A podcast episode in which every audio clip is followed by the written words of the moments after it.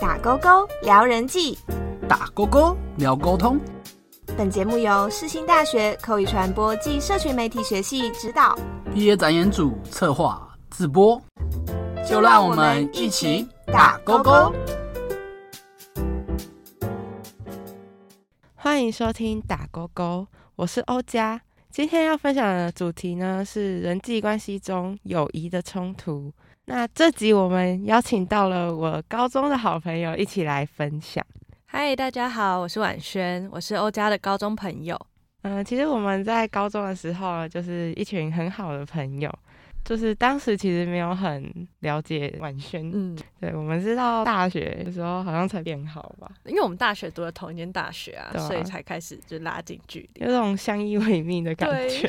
没有朋友刚进来的时候真的是觉得很孤单呢。那你还记得那个跟我家住蛮近的，然后我们很常一起去读书啊，然后也蛮常坐在一起的那一位啊，就是我有点小争执、小误解。那你们那时候是怎样？啊我只知道你们就是突然间的疏远了，但是也不清楚状况，因为那位朋友也不太会表达他自己的内心事。当时其实也不太清楚我们到底是发生什么问题。当时因为要学测嘛，然后刚他刚好又要考职考，我也不太敢就是打扰他，就是怕影响他的心情。嗯，对，然后我也不敢多问。所以你那时候就你们俩就是没有讲开嘛？你就这样到毕业。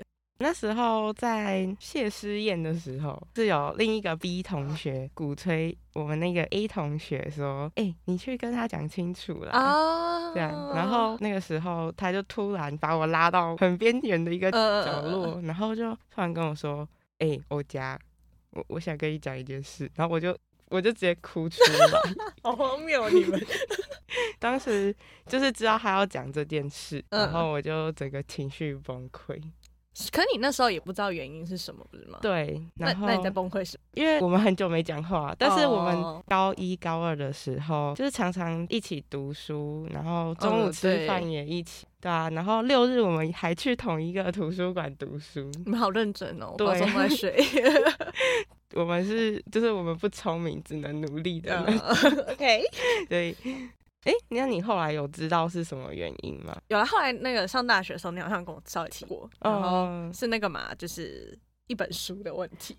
对我其实当时也不太理解，说为什么因为一本书，然后就我其实听到也觉得蛮荒唐的。对，那一本书呢，就只是一本学测成绩的那个书，它就是可以在上面，然后可以看到我们那个分发学校需要什么分数的一本书，就是一个。超级没有什么，没有没不重要的，对不重要的 小事情，我真的是，呃，当下真的。但我们后来大学的时候还有再约一次，然后有再提到这件事，嗯，对，然后他是跟我说，因为他当下其实就很生气，不能理解，说我到底为什么要这么固执，坚持我的意见。哦，就是为什么要多买一本书嘛？对对对，他就说，因为他当时很生气，然后就不想跟我讲话。但后来不讲话之后，他就不知道再怎么开口跟我讲话了。哦，对，那位朋友会是这样的个性。对，听到这个理由，我其实会觉得说，哈，这样子早知道就讲开啦，就是这样子错过了高三那个那一年整个时间的相处。可是你们两个本来个性就不是会讲开的人，因为像我的个性，我就会憋不住，所以像我跟那位同学也吵过架嘛，嗯，然后所以我我就憋不住啊，我就会拉着他出来说：“你现在跟我讲清楚。”你就是那种直话直说，有问题直接解决，对不然问题就卡在那，多尴尬啊！又不是说是那种刚认识的朋友，那就算了，可是是那种已经相处两三年的朋友，就会觉得这样的友情干嘛要就这样白费掉了？真的。不过后来还是有讲开啦，现在也都有。嗯，偶尔的 联络一下，因为 那位朋友都不太回讯息。对，但我现在其实跟他越来越像。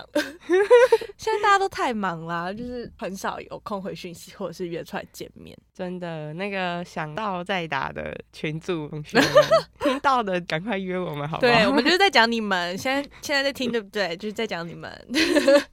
不过这个想到再打的群主也是蛮好笑，很荒谬哎。啊，这个名字当初是谁？就是我们那一群最矮的那位朋友，你知道吗？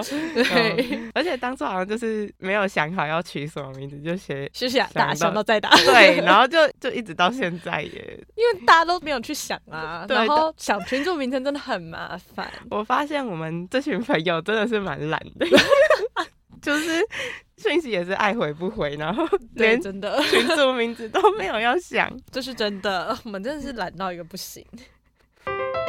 沟通小教室。一段关系的维系，如果只有一方表示或寻求调整，那对方选择逃避或没有做出相同的付出的话，这样的关系呢，就会很容易出现冲突危机。对于冲突的话，也有五种不同的管理风格，包括回避型、竞争型、妥协型、顺应型和合作型。那我的例子呢，就是属于回避型，才会让这种小小的误会就拖延了那么久。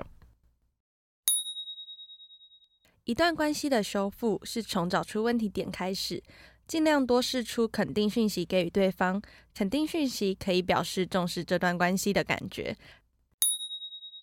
再来是修补策略，第一个是正视，表明我们想要正视对方的重要性；第二是交流。语言和非语言交流展现出对于另一方的尊重，那接下来就是尊重了，反映出关心、了解，同时也尊重对方的感受。最后的鼓励，鼓励对方多跟我们交流感受和想法。以上就是修补关系的四大策略：正式、交流、尊重、鼓励。希望大家可以在迷茫的状态中找回那最初的感情关系。朋友之间是互相接纳、信任、陪伴，还有彼此了解和在情感上互相的支持。那我们都还在学习如何在一段关系中做到亲密与疏远的良好平衡。面对关系的冲突，多些交流和尊重，彼此了解彼此的想法，还有解决问题，才是解开心结的关键。那今天跟大家分享的故事也告一段落了。不知道大家有没有学到一些跟人相处的秘诀呢？我们下集再见喽！